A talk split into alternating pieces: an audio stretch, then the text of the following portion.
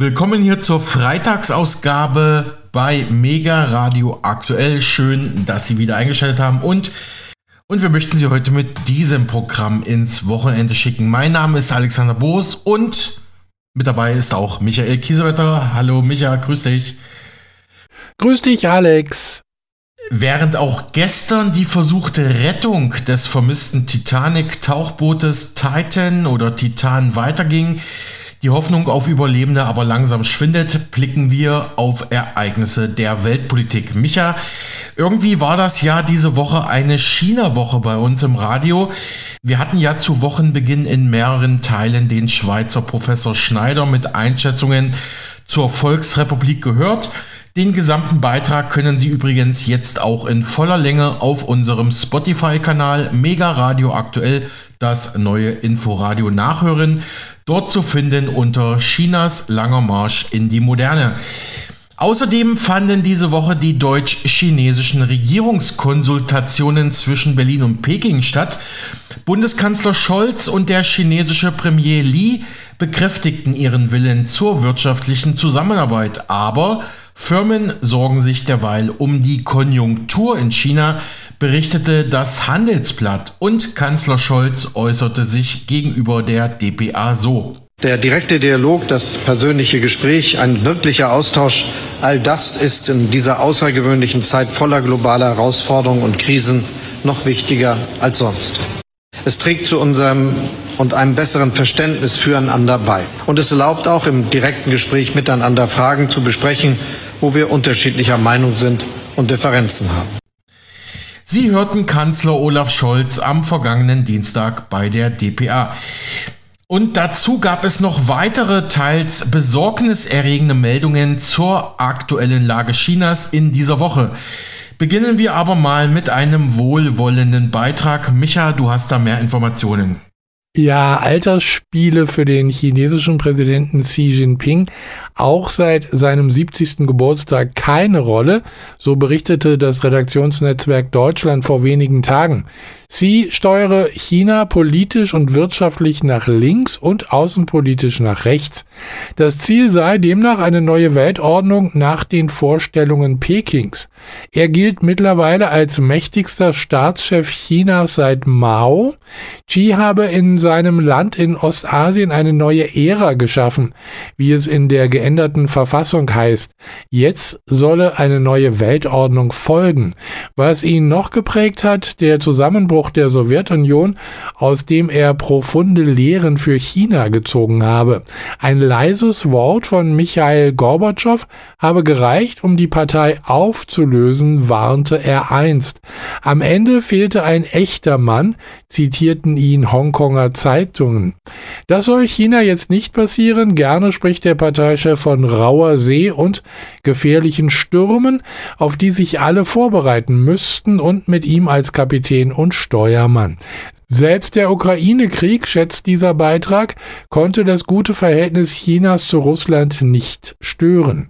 Was China allerdings noch auf die Füße fallen könnte, darüber sprechen wir jetzt. Wie NTV Anfang der Woche berichtet hatte, bremsen einbrechende Exporte, eine Immobilienkrise und ein schwacher Konsum Chinas Wachstum momentan.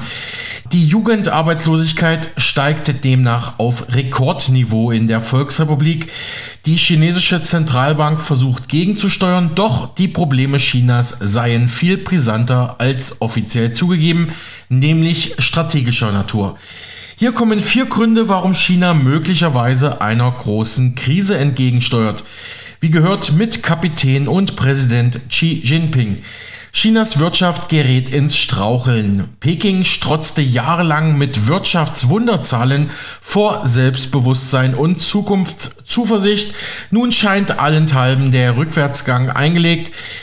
Die Exporte Chinas sind im Mai im Jahresvergleich um 7,5 Prozent eingebrochen. Die Importe schrumpften um 4,5 Prozent. Produktion, Immobilienverkäufe, Einzelhandelsumsätze, Arbeitsmarkt, alles schwächelt.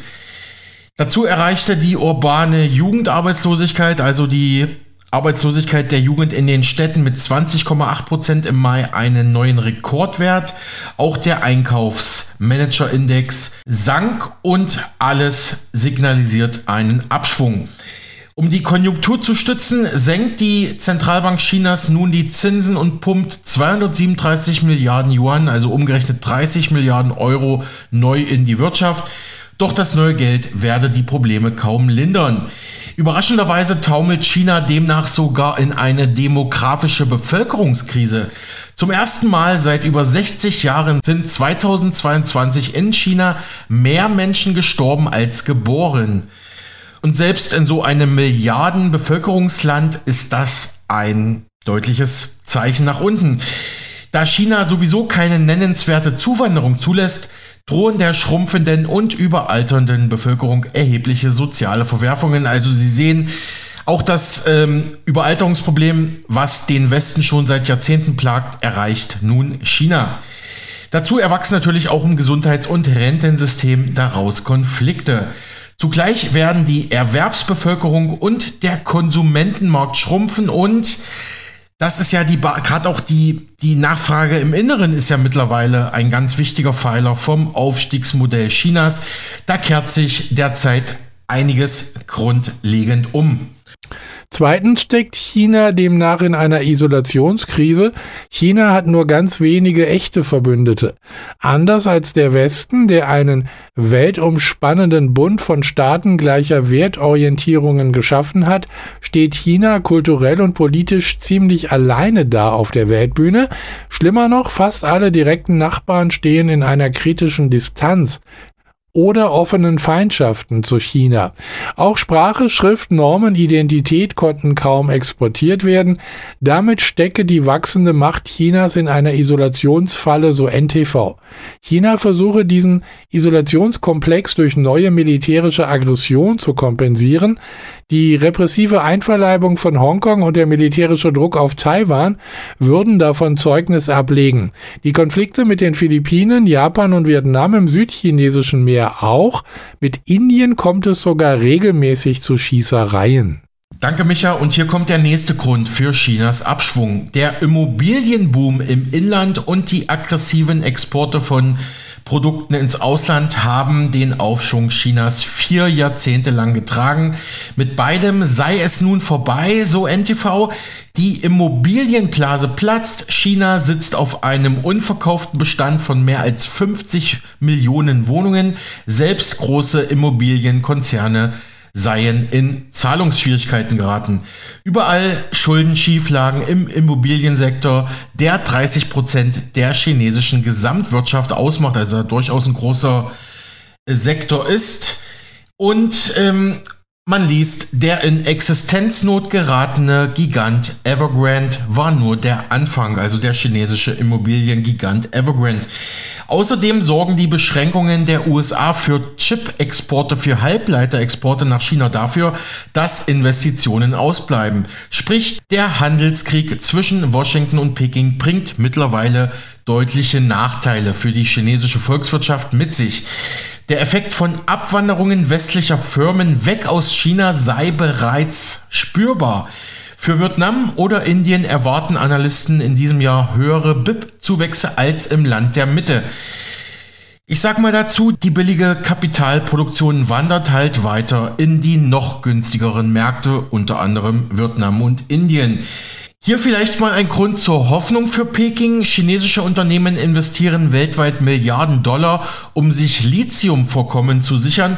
Staatschef Li will damit eigene Lieferketten stärken und Abhängigkeiten verringern. Deutschland und die EU stehen damit vor einem großen Problem. Das berichtete ebenfalls NTV am vergangenen Montag. China treibe weltweit einen Feldzug zur Sicherung von Lithium voran mit großen Risiken für Berlin und Brüssel. Mit dem Boom von E-Autos, also Elektroautos und dem rasant steigenden Bedarf an Batterien gibt es ja ohnehin einen globalen Wettbewerb um das Leichtmetall, das für die Zukunft der E-Mobilität unverzichtbar ist.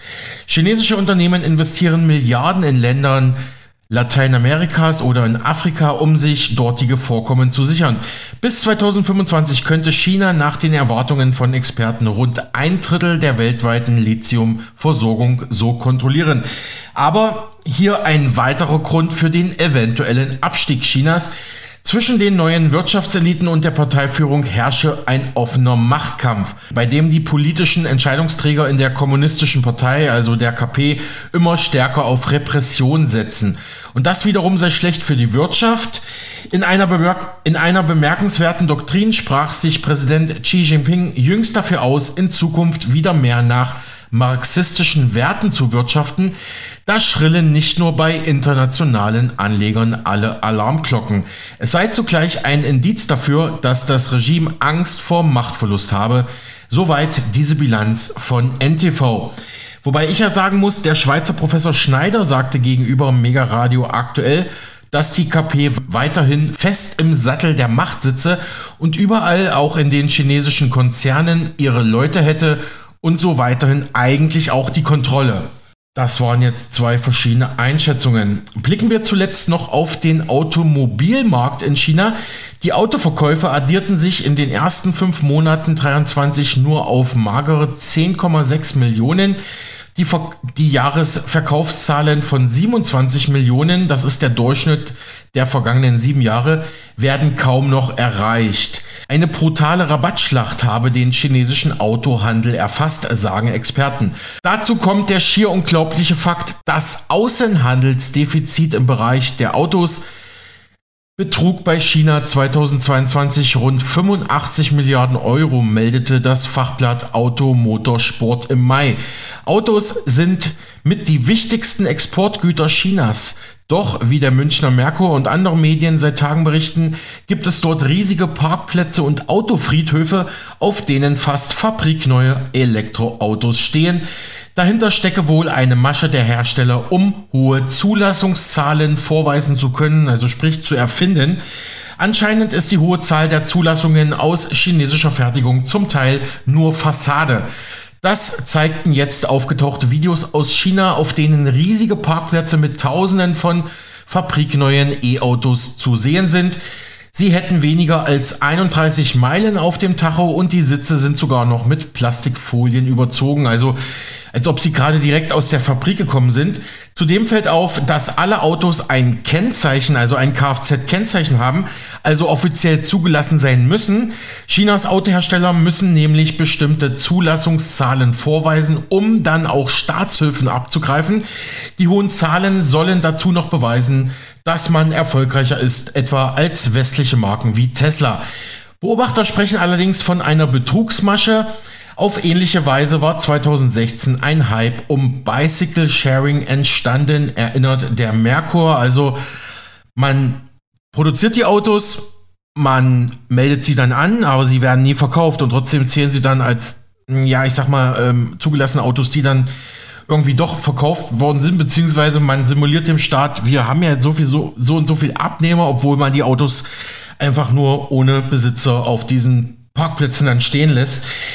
Am Ende landeten Tausende von Fahrrädern bei dieser Bicycle-Geschichte ungenutzt auf riesigen Müllhalden. Ob den Autos dieses Schicksal jetzt auch droht, das bleibt noch abzuwarten, aber das Ganze riecht schon sehr stark nach Betrug. Soweit erstmal unsere Einschätzungen zu China. Micha, du hast Neues zur WHO für uns. Zumindest der Widerstand gegen die neuen Pläne der Weltgesundheitsorganisation WHO wächst. Die Ärzte für Aufklärung haben unsere Redaktion da etwas zukommen lassen. Wir haben ja in den letzten Wochen und Monaten immer wieder Vertreter der Ärzte für Aufklärung gesprochen, darunter Dr. Walter Weber und Holger Reisner. Demnach bestand bis Dienstag diese Woche die Möglichkeit, eine Petition zu unterzeichnen, keine Zustimmung zum Pandemievertrag mit der WHO vom 12.05.23. Die Petition hat bereits die notwendigen 50.000 Unterschriften sammeln können. Ob sich der Bundestag tatsächlich damit befassen wird, ist derzeit noch nicht sicher. Mit dem neuen Pandemievertrag der WHO würden Parlamente und Bürger entmachtet, warnen parallel dazu die Rechtsanwälte für Grundrechte. Außerdem wurde jetzt eine erste Verfassungsbeschwerde gegen die neuen WHO-Verträge eingereicht. Die geplanten Änderungen der internationalen Gesundheitsvorschriften und der neuen WHO-Vertrag sehen eine weitgehende Übertragung nationaler Souveränitätsrechte auf die WHO und die Streichung kerndemokratischer Prinzipien der Menschenwürde und fundamentaler demokratischer Grundfreiheiten vor. Ein globales Vorhaben, das eindeutig gegen das deutsche Grundgesetz verstößt. Marianne Grimmenstein von der Gemeinwohl-Lobby und Ministerialrat außer Dienst Uwe Kranz vom Verein Mediziner und Wissenschaftler für Gesundheit, Freiheit und Demokratie haben daher am 16. Juni 23 gegen die neuen WHO-Verträge Verfassungsbeschwerde beim Bundesverfassungsgericht erhoben. Auch hier müssen wir abwarten, was daraus wird. Ja, vielen Dank für diese Infos, Micha. Ja, WHO, Corona, Impfungen, das ist unser Thema und da ist es schon erstaunlich, dass aktuell selbst die Leitmedien in Deutschland immer mehr über Impfschäden berichten. So hieß es in der Sendung Hirschhausen in der ARD vor wenigen Wochen, man müsse die Impfung neu denken. Das erstaunt umso mehr, war doch der TV-Arzt Hirschhausen einer der lautstärksten Befürworter der Corona-Impfung, hatte dafür immer wieder geworben und gegen Impfkritiker geschossen. Jetzt also scheinbar die Kehrtwende. In diesem Beitrag sagt der Leiter der Post-Covid-Ambulanz an der Uniklinik in Ulm, Professor Dr. Jürgen Steinacker, wir müssen die Impfung neu bewerten angesichts bekannter Impfschäden. Wir müssen die Impfung neu bewerten. Die Impfung hat vor allem bei der Wiederholungsimpfung ungeahnte Nebenwirkungen gezeigt. Die sind zwar sehr selten, aber für die Menschen, die es treffen, sehr bedeutsam. Und es trifft vor allen Dingen immunkompetente Menschen, also extrem fitte Menschen, die dann mit dem Immunsystem überreagieren. Wir haben ein unzureichendes Meldesystem. Ich glaube den Zahlen vom Paul-Ehrlich-Institut nicht. Das Paul-Ehrlich-Institut ist für die Überwachung der Impfstoffsicherheit zuständig. Es verlässt sich dabei hauptsächlich auf die Einzelfallmeldungen der Ärzte. In einer Drucksache des Deutschen Bundestages wird bereits 2020 festgestellt, dass nicht alle Impfkomplikationen erkannt bzw. gemeldet werden und von einer Untererhebung auszugehen ist. Deshalb hat der Bundestag das Paul-Ehrlich-Institut gebeten, die Diagnosedaten der gesetzlichen Krankenkassen zu nutzen. Zitat. Diese zusätzliche Datenbasis ist besonders wichtig bei der Einführung neuartiger Impfstoffe. Die AOK-Krankenkassen sagen, sie hätten die Daten gerne geteilt. Aus unserer Sicht ist es sehr bedauerlich, dass eine datenbasierte Beantwortung von Fragen zu Impfnebenwirkungen aktuell in Deutschland nicht möglich scheint.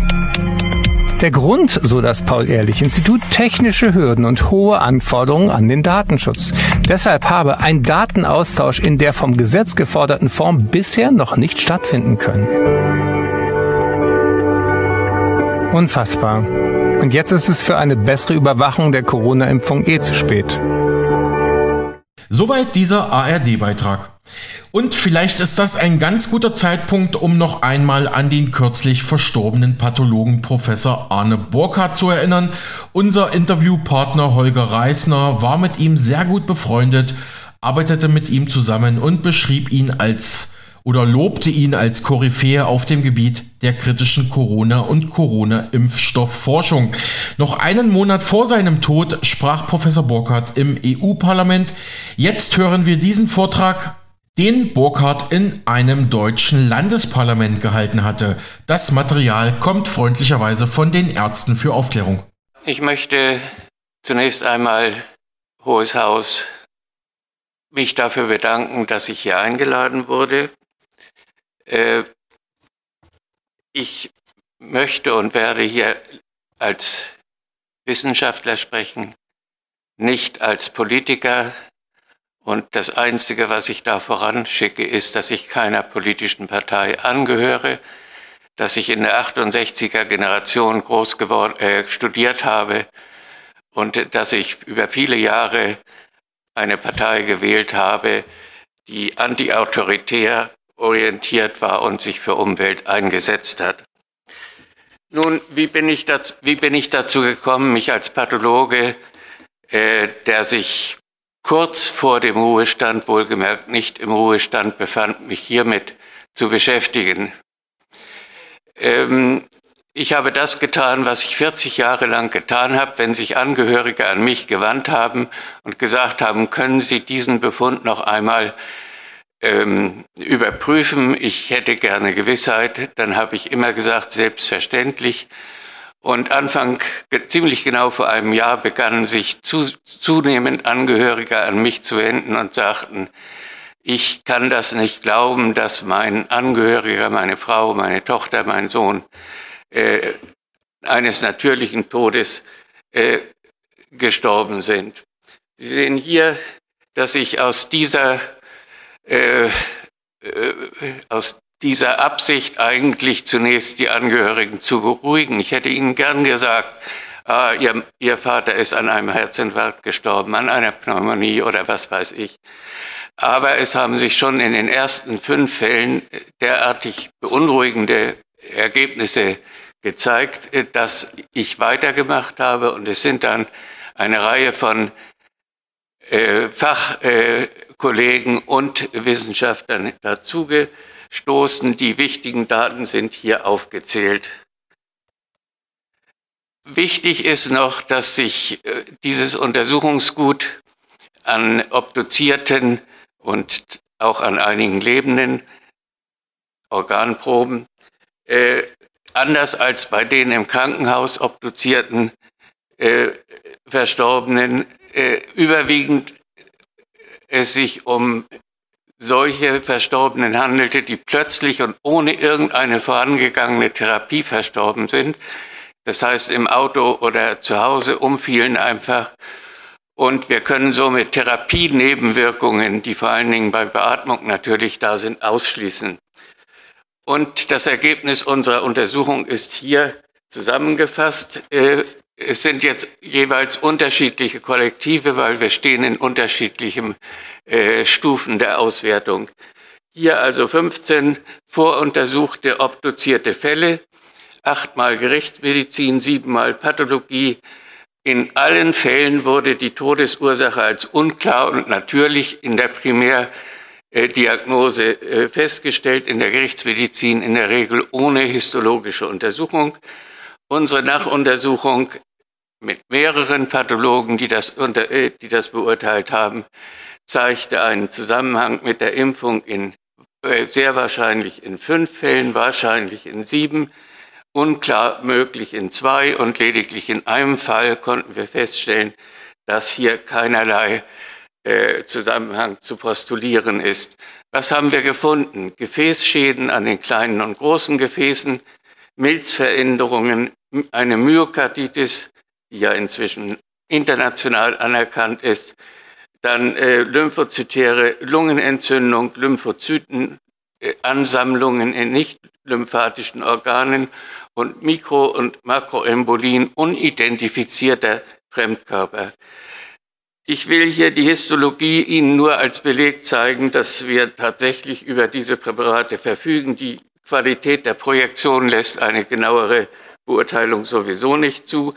Sie stehen jederzeit Pathologen, Wissenschaftlern und Laien stehen meine Präparate zur Verfügung und äh, die Behauptung, ich verfüge über keine Belege, ist einfach eine Verleumdung.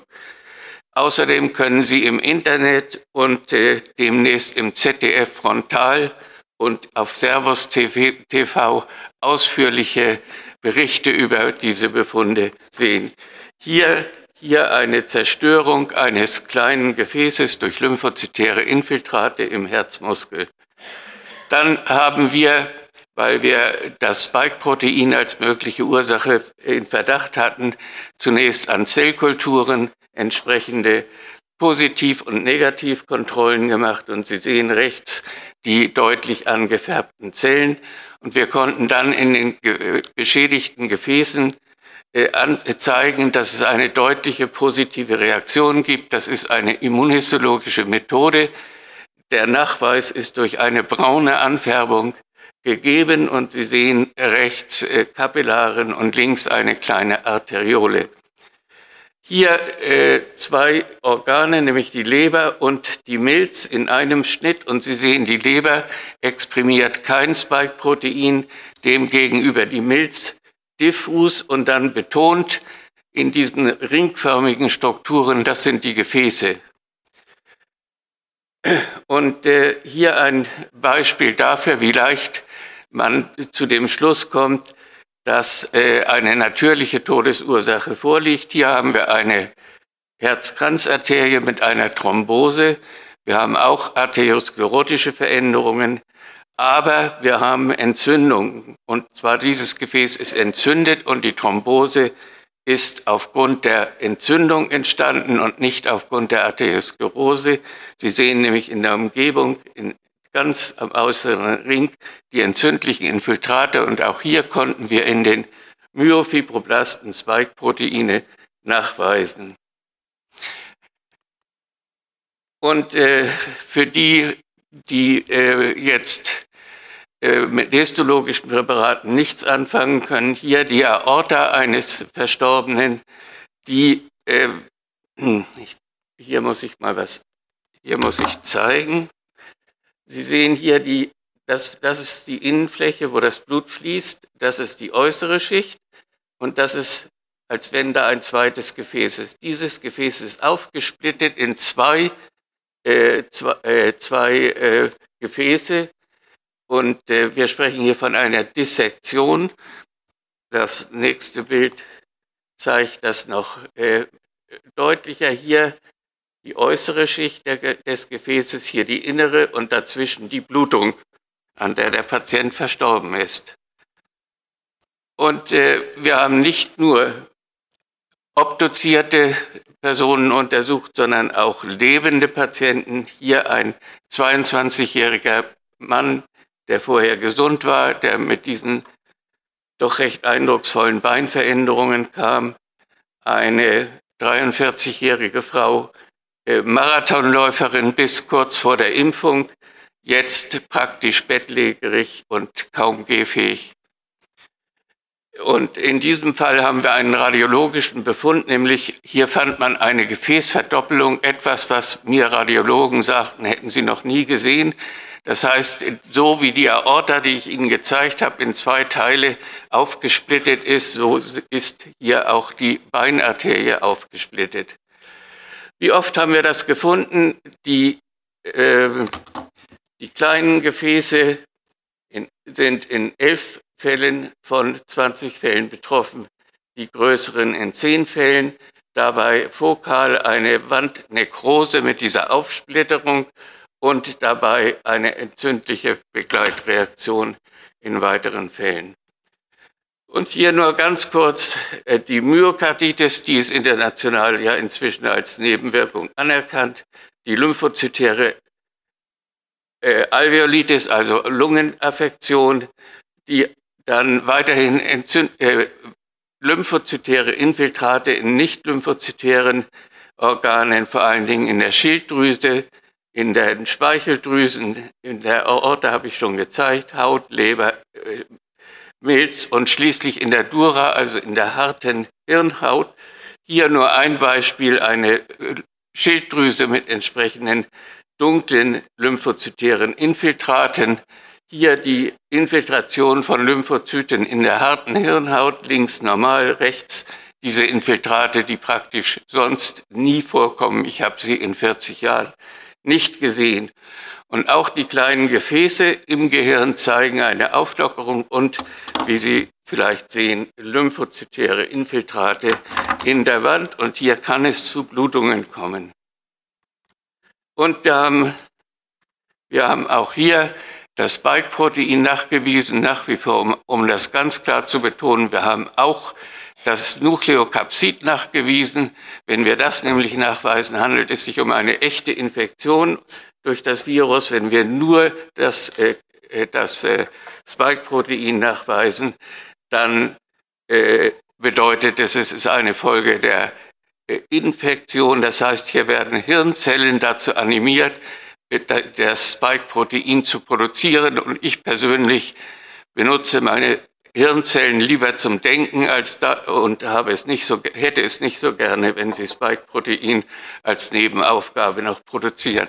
Das jetzt die äh, unidentifizierten äh, Strukturen, die wir gefunden haben in verschiedenen Organen und in, intravaskulär. Das ist ein Befund, der ist dem Pfizer-BioNTech äh, be äh, bekannt. Hier die, der Bericht an die australische Regierung, wo sie schreiben, sie finden increased large unstained cells und sie finden äh, Hepatozytenvakuolisierung, wahrscheinlich Vakuolen. Wenn ein Assistent mir einen äh, Obduktionsbefund mit dieser Diagnose über äh, vorstellen würde, würde ich ihn sofort rauswerfen und sagen, jetzt machen Sie mal Ihre Hausaufgabe und weisen Sie nach, was das ist. Wir haben also diese, diese Strukturen hier in Gefäßen hier in der Milz und äh, wir hatten den Verdacht, das könnte ein äh, embolisch verschlepp verschlepptes Material aus dem Impfstoff sein. Die WHO und die STIKO haben sich hier angeschlossen, haben hier äh, eine Aspiration ausgeschlossen oder abgeraten aus äh, eigentlich mehr kosmetischen Gründen. Und sie haben behauptet, diese Gefäße in dem Musculus deltoideus seien zu klein, als kommen? dass sie äh, injiziert werden können. Diese Behauptung ist falsch. Die äh, ist einfach falsch. Sie wurde nie überprüft. Wir haben nachgemessen. Hier sehen Sie die Gefäße messen bis ein und mehr Millimeter und die Nadel 0,4 bis 0,6 Millimeter. Und äh, Sie sehen hier die Nadel, die über das Gefäß äh, gelegt wurde. Das kann ohne weiteres in das Gefäß sein. Der Erfahrungswert von intravaskulären Injektionen ist 5 Prozent. Und äh, diese, äh, diese wir sind bestätigt worden, dass die STIKO hat diese, in, diese Empfehlung widerrufen aufgrund einer, eines Artikels, der am 20. August vorigen Jahres erschienen ist und die Widerrufung erfolgte am 18. Februar. Ich halte das für unverantwortlich. Und mein letztes Statement ist, ich bin ja auch im Risikoalter. Ich werde lieber an einem ehrlichen, hoffentlich natürlichen Virus versterben, als an einem sogenannten Impfstoff, der auch nach Aussage der Hersteller nicht weiß, in welcher Zelle das überhaupt passiert, äh, wann diese Spike-Protein-Produktion abgeschaltet wird okay, und äh, was diese unidentifizierenden Stoffe sind. Vielen Dank. Dankeschön. Soweit der verstorbene Pathologe Professor Arne Burkhardt mit kritischen Einschätzungen zu den Corona-Impfstoffen. Wie erwähnt, das war ein Beitrag von den Ärzten für Aufklärung. Micha, wir haben noch ein volles Programm und deshalb muss ich mich jetzt leider von dir verabschieden. Ich wünsche dir aber trotzdem natürlich ein entspanntes und inspirierendes Wochenende. Danke dir auch ein schönes Wochenende, Alex. Danke dir. Ja, und wir blicken jetzt auf die neuen sozialpolitischen Pläne der CDU. Am vergangenen Wochenende traf man sich ja auf einem Parteikonvent, um ein neues CDU-Grundsatzprogramm zu erarbeiten. Der stellvertretende CDU-Vorsitzende Carsten Linnemann ist der Direktor des angestrebten neuen Parteiprogramms und nannte dort auf dem Konvent eine grundsätzliche Jobpflicht, also Arbeitspflicht für arbeitsfähige Bürgergeldempfänger als eine der wichtigsten Forderungen der CDU aktuell diesbezüglich. Uns wird jetzt der Rentenexperte Rainer Heise von der Initiative Rentenzukunft diese Pläne einschätzen. Er kritisiert, die CDU scheint sich profilieren zu wollen, indem sie Bevölkerungsgruppen gegeneinander ausspielt. Und er betont, bereits die gescheiterten 1-Euro-Jobs hätten doch gezeigt, dass solche Modelle nicht funktionieren. Herr Heise plädiere natürlich dafür, neue Arbeitsplätze und Jobs zu schaffen, aber doch nicht durch Zwangsarbeit. Schon im Dritten Reich, im Nationalsozialismus unter Hitler gab es eine solche, gab er kritisch zu bedenken. Außerdem geht es jetzt im Interview auch um die Frage im internationalen Vergleich, wie beispielsweise das europäische Nachbarland Dänemark diese Geschichte löst. Und es geht auch um die Krise der Linken. Herr Heise, ja, vielen Dank, dass die Initiative Rentenzukunft uns wieder zu einem Rententhema hier zur Verfügung steht für ein Interview. Es gab jetzt die letzten Tage Bewegung bei der CDU. Die CDU ist auf der Suche nach einem neuen Grundsatzprogramm. Da will man sich neu aufstellen und Ähm, der CDU-Vize Carsten Linnemann hat da eine Jobpflicht, eine Arbeitspflicht für arbeitslose Menschen gefordert. Also bei Bürgergeldempfängern muss dringend etwas passieren, sagte der CDU-Politiker dem Redaktionsnetzwerk Deutschland. Zunächst müsste der Staat die Menschen unterstützen, die wegen psychischer oder physischer Gründe nicht in der Lage sind zu arbeiten. Aber für die Arbeitslosen, die eigentlich arbeiten können, sollten wir eine Jobpflicht einführen, verlangte der Chef der CDU-Grundsatzkommission. Er brachte da ein Modell ins Spiel, der Linnemann, wonach Arbeitslose nach bis zu sechs Monaten erneut eine Anstellung finden müssen oder Jobs durch Kommunen zugeteilt bekommen. Ein solches System gibt es bereits in Holland und in Dänemark. Die Personen müssen dann nach drei oder sechs Monaten einen Job annehmen. Ja, das ist jetzt mal so der Hintergrund. Ähm, Herr Heise, wie schätzen Sie als Rentenexperte diese Pläne der CDU ein?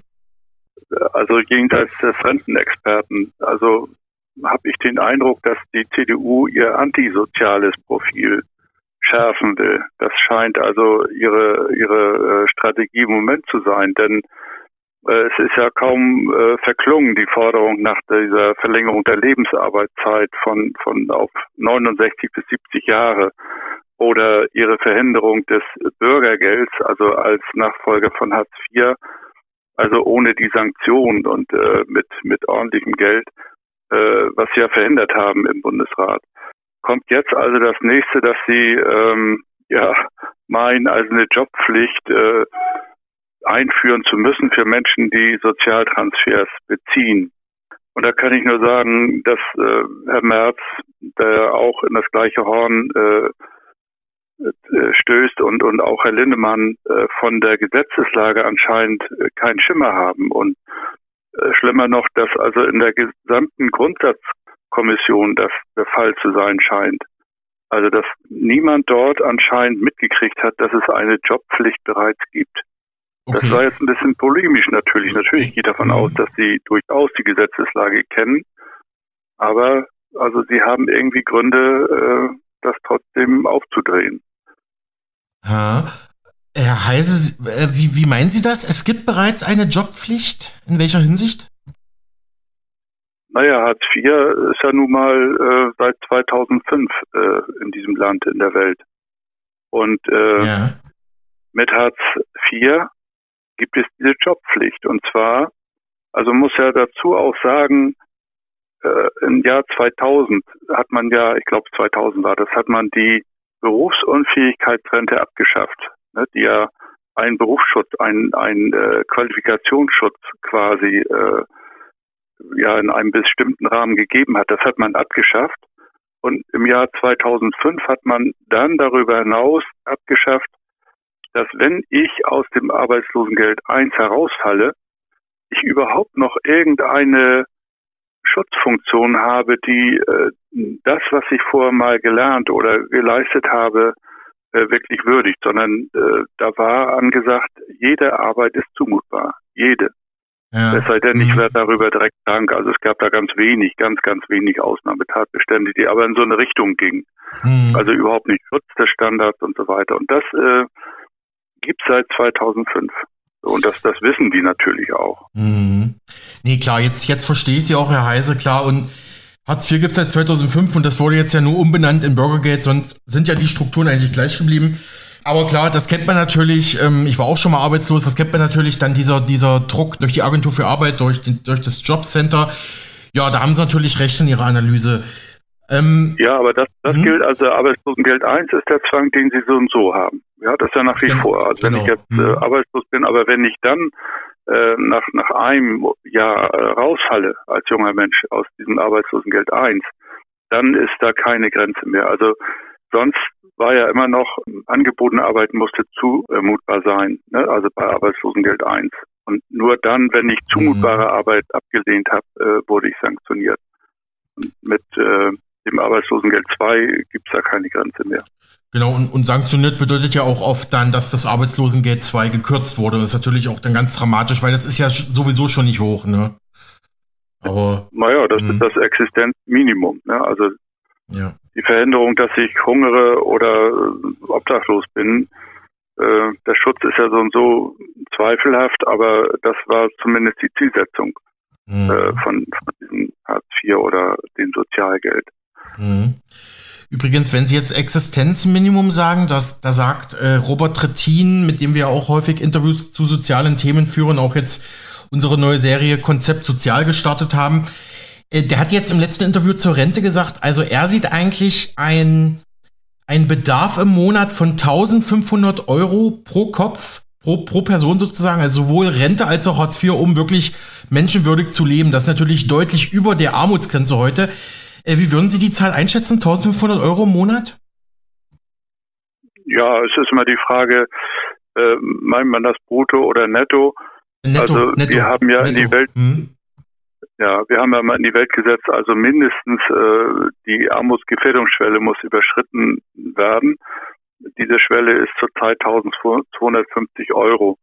Also wenn er jetzt sagt, und das ist eben äh, die Armutsgefährdungsschwelle, ja, also reicht gerade aus, damit ich ein, ein würdevolles Leben irgendwie weiterführen kann. Das ist natürlich äh, sehr zweifelhaft. Wenn ich in, in München oder Hamburg lebe, brauche ich äh, mehr Geld als zum Beispiel äh, also in Bordesholm, wo ich herkomme. Ne? Also das ist eine mhm. Gemeinde mit halbtausend Einwohnern.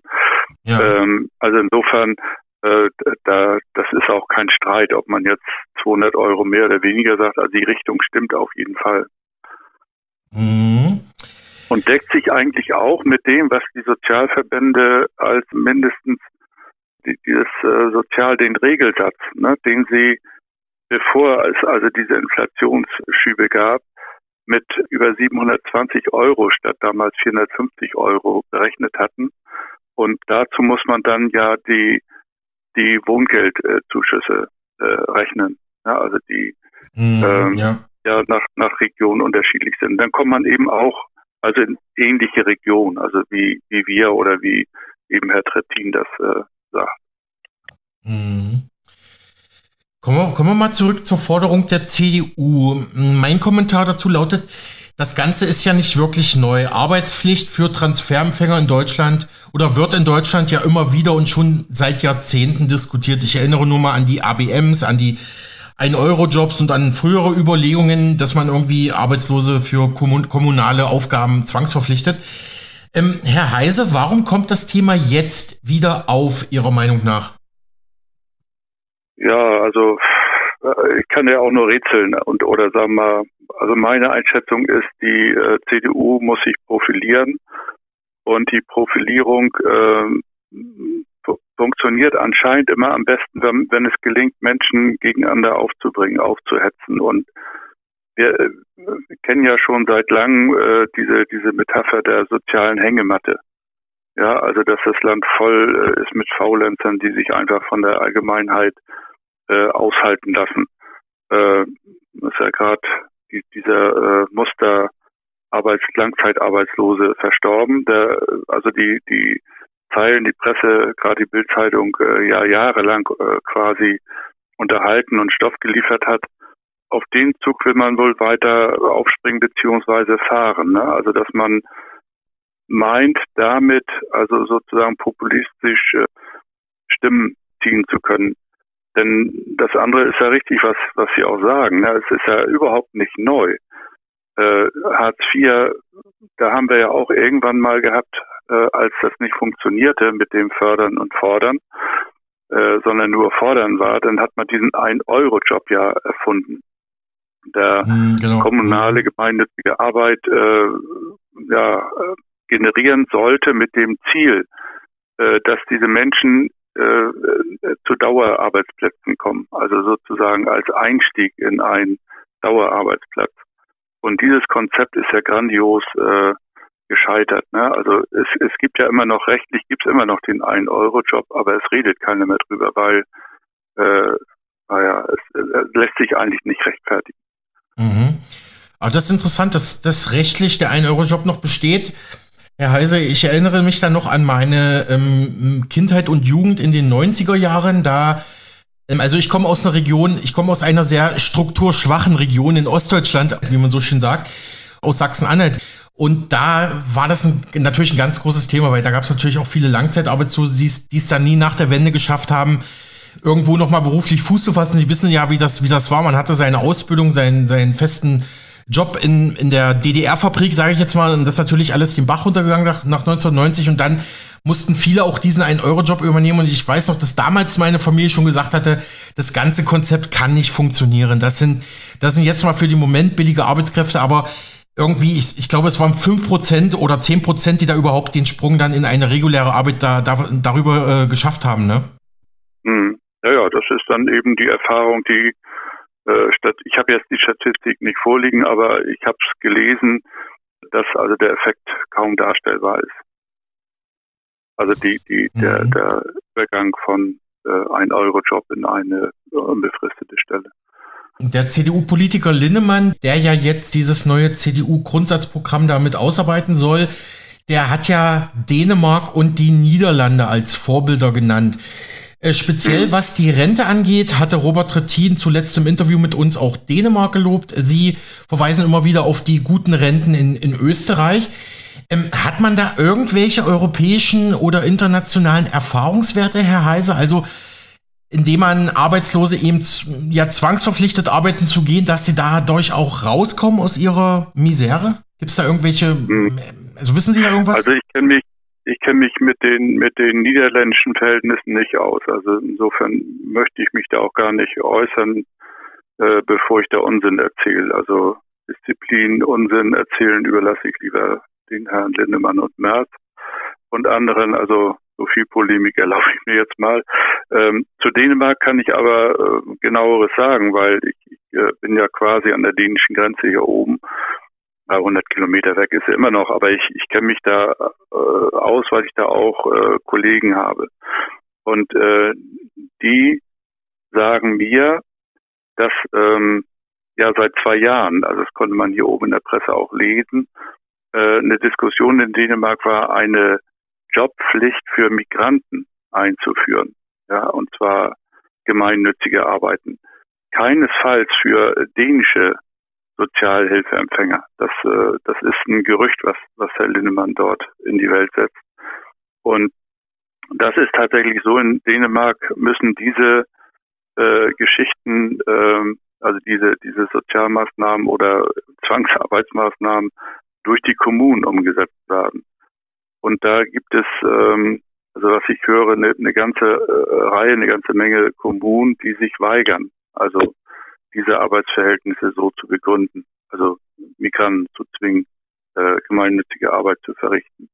Dort, wo sie das machen, die Migranten, bekommen sie den Mindestlohn, also mindestens den Mindestlohn. Und die Gewerkschaften achten da oben sehr stark darauf, dass also diese auch diese Arbeit tariflich bezahlt wird. Also das ist auch auch meilenweit weg von den Vorstellungen, die die Linnemann und Co. haben. Also das ist zu dem Thema äh, Transfer Geldempfänger zu Zwangsarbeitern zu machen. Ähm, das ist da oben natürlich auch entstanden, ja, weil es dort äh, auch gewisse Richtungswechsel gibt. Ne? Also die Sozialdemokratie in, in Dänemark rutscht ein Stück nach rechts ab und ja, verrät auch an solchen Stellen in einer gewissen Weise ihre, ihre äh, Grundsätze, die sie auch da mal hatte. Und zur Rente, ja, ist es so. Natürlich ist, äh, hat er auch da der Kollege Trettin völlig recht. In äh, Dänemark äh, heißt die Rente, die gesetzliche Rente Volkspension. Und diese Volkspension wird zu 100 Prozent aus Steuern bezahlt. Und äh, die sieht so aus, ich äh, gucke da gerade mal auf meinen Schirm, dass also Einzelpersonen im Jahr 2021 eine Volkspension von 1860 Euro bekam. 1860 Euro. Das bekam jeder, egal ob er gearbeitet hatte vor oder nicht. Ähm, einzige Voraussetzung war, 40 Jahre in Dänemark gelebt zu haben. Ja, also das ist die, und wer weniger gelebt hat, dem wird dieser Betrag irgendwie ratierlich gekürzt, also um ein Vierzigstel pro Jahr. 1860 Euro. Wenn man das in Kaufkraftrelation äh, umrechnet, ne, weil in Dänemark ist das Leben ein bisschen teurer, dann kommt die da auf 1700, etwa 1700 Euro, kriegt dort jeder Däne. Ja, und äh, mhm. Äh, das ist, äh, also das ist für uns, hört sich das an wie, wie Traumland. Und wenn wir Österreich sagen, dann hat das nichts damit zu tun, dass wir Dänemark äh, irgendwie an der Stelle nicht so attraktiv finden, sondern es ist ein völlig anderes System, also völlig steuerfinanziert und äh, auch entkoppelt von dem von dem Arbeitsleben vorher. Also in Dänemark gibt es auch äh, gewisse Zusatzrenten, äh, die aber relativ gering sind. Also eine allgemeine Zusatzrente ungefähr 100 Euro zusätzlich und dann Betriebsrenten, die auch da sehr unterschiedlich ausfallen. Aber diese Volkspension ist einfach das, das meint der Kollege Trettin wohl, also als, äh, als gutes Vorbild. Das kann ich durchaus unterschreiben. Hm. Ich habe hier nochmal geschaut, Herr Heise. Ich habe was beim Statistischen Bundesamt gefunden, Angaben zum 1-Euro-Job und wie dann die prozentuale Verteilung war, wer danach eine richtige Arbeit, eine sogenannte sozialversicherungspflichtige Arbeit erhalten hat. Das waren jetzt ein bisschen höher als die 10%, die ich da vermutet habe, aber auch nicht wirklich. Ähm, ich sage jetzt mal, Männer in Ostdeutschland, die 36 Monate einen 1-Euro-Job nachgegangen sind, die haben nach 36 Monaten also 13% dieser Männer haben nach 36 Monaten einen richtigen Job bekommen und, und 14% der Frauen in Ostdeutschland haben einen richtigen Job bekommen. In Westdeutschland waren es bei den Männern 15% nach 36 Monaten einen Eurojob und bei den Frauen auch 15% nach ja. ich erzähle noch mal weiter. Nach 72 Monaten ein Eurojobber bei den Männern in Ostdeutschland waren es 20 Prozent, die einen richtigen Job erhielten und 21 Prozent bei den Frauen in Westdeutschland. Nach 72 Monaten ein Eurojobberei 21 Prozent bei den westdeutschen Männern und 20 Prozent bei den westdeutschen Frauen. Gut, das ist jetzt klar, ist jetzt 10 Prozent mehr, aber ist auf jeden Fall nicht nicht die Welt, wie man sagt, Herr Heise, ne? Nicht die Welt und die Frage ist auch, wie viel, wie viele Leute haben 72 Monate gearbeitet. Ne? Das, äh, Durchgehalten auch. Also auf jeden mhm. Fall, auf jeden Fall nicht die, die Welt und was man dazu ja auch äh, bedenken muss oder im Hinterkopf haben muss, die Verwaltung dieser, dieser äh, also Arbeitsverhältnisse, ein Euro-Job und die, die Gelder, die dann dort verrechnet wurden, ähm, das, die, die haben ein Vielfaches von, von dem gekostet, was die einen Euro-Jobber bekommen haben. Also für ihre Leistung von ein Euro die Stunde. Ähm, äh, also ich habe damals seinerzeit, als es hochkam, äh, gelesen, die Kosten liegen zwischen 400 und 500 Euro je ein Euro-Jobfall, ne, also monatlich. Mhm. Und das sind, ähm, also da muss man sich wirklich fragen. Also ich, ich glaube, das ist auch der Grund, weswegen man gesagt hat, also oder was, weswegen man überhaupt nicht mehr drüber redet, weil das äh, Kind ist im Brunnen und, und da bleibt es jetzt auch. Wir müssen an dieser Stelle ganz kurz unterbrechen für die Nachrichten, sind dann aber gleich wieder da.